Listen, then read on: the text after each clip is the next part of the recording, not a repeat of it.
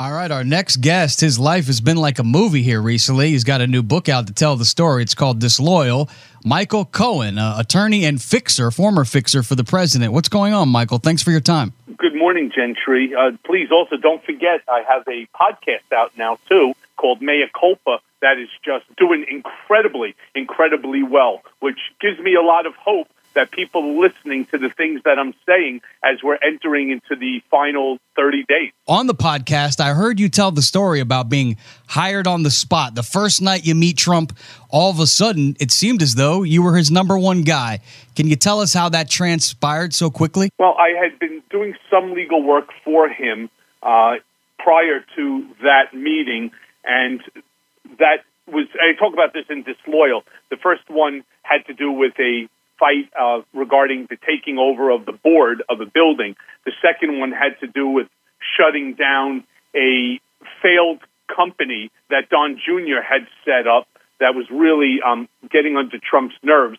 And then the third is he had asked me to review some documents regarding Trump Entertainment Resorts. I believe at that time it was the third uh, Chapter 11 bankruptcy filing. Um, I went to give him an analysis uh, onto it, which we had used in a, pre- in a board meeting, and present to him a bill. And it was at that meeting, it wasn't at night, it was actually in the middle of the day when he asked me to come over that he asked me to walk away from the law firm, the White Shoe Law Firm that I was a partner at, and to come work for him, offering me the position as executive vice president of the Trump Organization and special counsel to Donald J. Trump.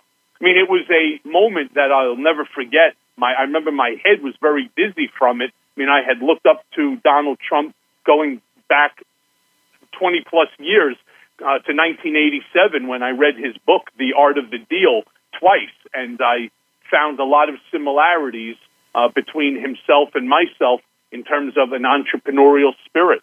So I was very interested in in the position. I thought it was uh, a great opportunity for me. Um, turned out to be the worst move that I ever made. Yeah, you were on record saying that you would take a bullet for this guy. So obviously something went terribly wrong. What was that pivot moment that you realized, uh oh, I've made a mistake? So I remember telling that and having that um, interview with Emily Jane Fox of Vanity Fair at the time when I said that I was willing to take a bullet for him. And I was. I mean, I was deep into this cult like atmosphere and completely brainwashed uh, into my loyalty for Donald Trump.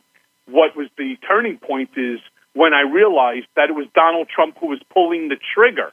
And that was just unacceptable. And it was enough to pull me out of this trance that I was in, this spell. And it, again, unfortunately, it was too late and it basically cost me everything. You actually got raided by the FBI. I read, uh, Michael. What brought all the heat from the feds? Was it like in the movies where they broke your door down and came in? It had to had to be a pretty scary moment. Can you take us through that day or night? Did you have the sense that they were so that the feds were on you? Yeah. So no, I had no knowledge whatsoever, and it really wasn't scary. And I put out a tweet not not that much after when the president made a statement that you know that they knocked down my door and that they were that they roughed me up. It's absolutely not true. So let me tell you, law enforcement and the FBI, when they came in, they didn't break down the door. They knocked on the door. It was seven o'clock. They were kind enough to wait for my son, who had just left for his for school. He was a senior in high school at the time. They waited for him to leave. Uh, they knocked on the door. They knew that I had uh, multiple firearms. I was living in a hotel at the time because my next door neighbor flooded out our apartment and it was going through repairs but I, you know, I have a full light. I had a full uh, concealed carry permit. So they knocked on the door. The the um, agent in charge said, "Mr. Cohen, please don't move. Um, you know, um, we know that you have firearms. Where are they?" I told him that they were sitting on the the table. Um, he said, "Please just wait here. Are they loaded?" I said, "Yeah, they're loaded. Are they are they chambered?" I said, "They are not chambered." He said, "Thank you." They took possession of the firearm, and they ended up giving it back to me. I then had to go surrender, which I thought was very interesting. But uh, it was not scary. They were professional. They were courteous. They we actually spent many hours as they were going through. They took a whole bunch of documents and and things from the both my hotel, from my home, from my law office. I mean, it was the first time that I think in history that they raided the office, the law office of the personal attorney of the president, thereby violating all forms of attorney client privilege. But here's what I ended up figuring out while I was in prison that there's no way in the world that Donald Trump didn't know that this raid was going on. There's no way in the world that the attorney general at the time, who I believe was Weissmann, has the guts within which to stand up to Donald Trump and not tell him that they're going to raid the personal attorney of his personal attorney's law office, which is why that night he went on television and he said, "Oh yeah, they raided. I'm really disgusted that the FBI raided one of my lawyers. Now all of a sudden I became one of his lawyers. I mean, the guy knows exactly what he's doing. He is, as I write in the book, the single most disloyal human being on the planet who cares about no one or anything other than himself. He was looking to use me as a scapegoat in order to get away from all of the issues that he had, specifically dealing with like the Russia um, collusion. So, Michael, you eventually plead guilty. You're now serving your time. Uh, I believe they let you out because of COVID. Are you still locked up right now? Are you currently calling us from your house, or is this a collect call? Are we going to get charged back for this, Michael? no, I'm on home confinement. Okay, that's good. Uh, so there's no there's no charge back to you. uh, so what what did you learn at the end of that? Now, as you look in the rear view, hindsight's always 2020, but you obviously made a mistake aligning yourself with Trump in, in your mind. Uh, but uh, what have you learned from this? No, no. I want people to understand this. At the time that he asked me to come to work for him, Donald Trump was one of the most popular figures in America. He had a number one television show. He had buildings going up. We were acquiring golf courses. I mean, he was, you know, he was Donald Trump, the real estate guy. The mistake that I made is thinking that he would change to be a president for all Americans, not just his group of people, that he would elevate himself to the office of the president instead of denigrate the office of the president and debase it down to him and his really horrific personal traits. I mean, I actually expected that the first thing that the man would do when he became president was he would do an infrastructure bill and that all of these different countries that pledged $250 million. People forget about this. When he went on that Arab Emirates tour and they went to Riyadh and he got the, the, um, the Arab Emirates to pledge 250 million, the Japanese to pledge 250 million, the Saudis to pledge 250. He comes back and he says, "This is so easy. It's so easy. I go out for a week. I come back with 750, you know, billion dollars. Yeah, you take that, you put it on Wall Street, it becomes seven and a half trillion. Now every American in the country has a job because we need to redo the entire infrastructure of this country. But no, no, he can't do that because he's sick in his head. What does he decide to do? The first thing he puts out is a Muslim ban. I said, I remember going to the Oval Office and sitting with him, and he asked me straight to my face, "What did you think about the um about the Muslim ban?" I said, "Mr. Trump, what's wrong with you? We were supposed to do an infrastructure bill. You can't ban a religion from the United States. It's one thing if you want to say, well, you, you know, we can't have them coming in from Somalia. We can't have them coming in from Iran. What that that's understandable so long as you work with Congress on it. But you can't ban a religion from the country. The whole thing was ill thought out. It was done by Steve Miller and Steve Bannon.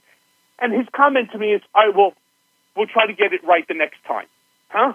Michael, that's I, not that's not the way an, Ameri- an American president is supposed to behave. I hear a lot of disdain for our president, uh, Donald Trump. Uh, when I listen to your podcast, uh, you know, you, you, called his followers cult like, uh, a liar, a lot of negative things about President Trump, but I didn't hear a ton of positive or much talk about Joe Biden. I don't know if you've endorsed Joe Biden and his run at the presidency. What are your thoughts on the Biden campaign? And if so, why him? Well, first of all, it, why him is because it's not Trump. I mean, it's not like there are a multi. It's amazing. We have what 350 plus million Americans. Um, Joe Biden is somebody that's been in politics for a long time. I voted for Barack Obama um, the first time around. I was interested in seeing what he was going to be able to do for the country. I think Joe Biden did a fairly good job as vice president during that time. I think the big distinction between Donald Trump and Joe Biden is really not so much without without uh, by avoiding uh, any political talk. I think it's the character of the individual. Joe Biden has character. He has empathy for people. He's been through some terrible scenarios in his life, and he's even more empathetic today than he was in the past. Now, I had met Joe Biden, I think when I was maybe 13, 14 years old. He was close to one of our neighbors and close friends who was a big supporter of Biden when he was, um, you know, uh, back, uh, you know, as a uh, uh, what was a senator, uh, governor of Delaware. Um, so I had met him there, and um, you know, my daughter is also friendly with his granddaughter um, for many years. So I have no problem with Joe Biden. But again, the big distinction between the two is one is devoid of empathy, and the other is not.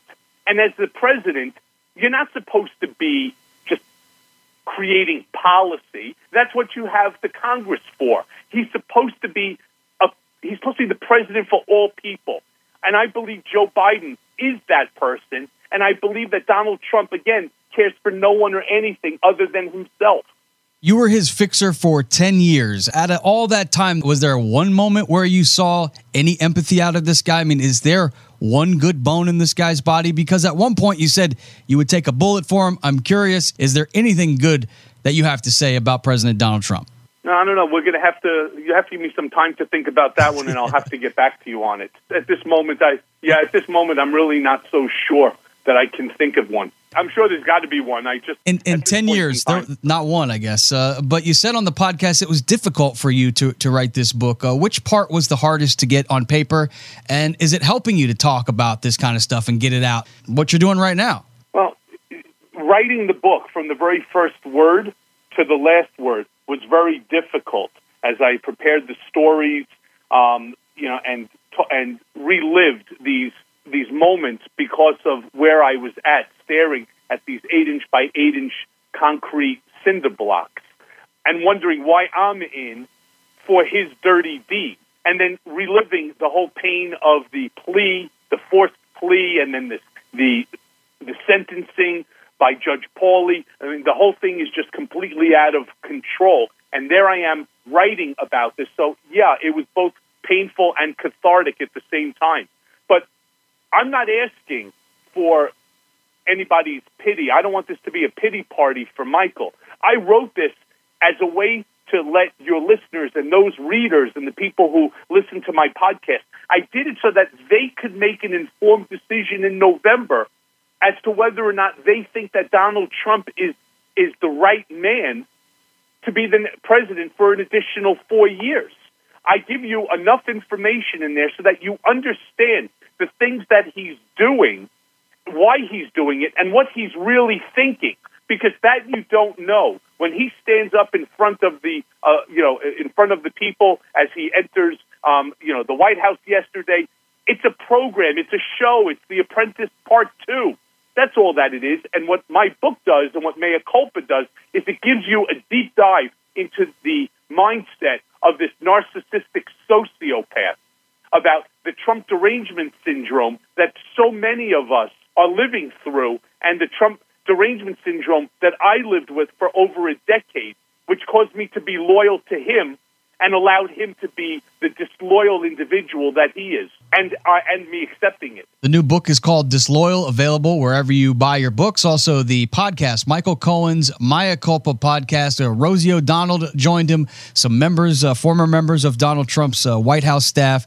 Uh, very uh, compelling content on the podcast. And Michael, thanks for your time, and hope to catch up with you again down the road. Be safe. Yes, you as well, my friend. Thank you.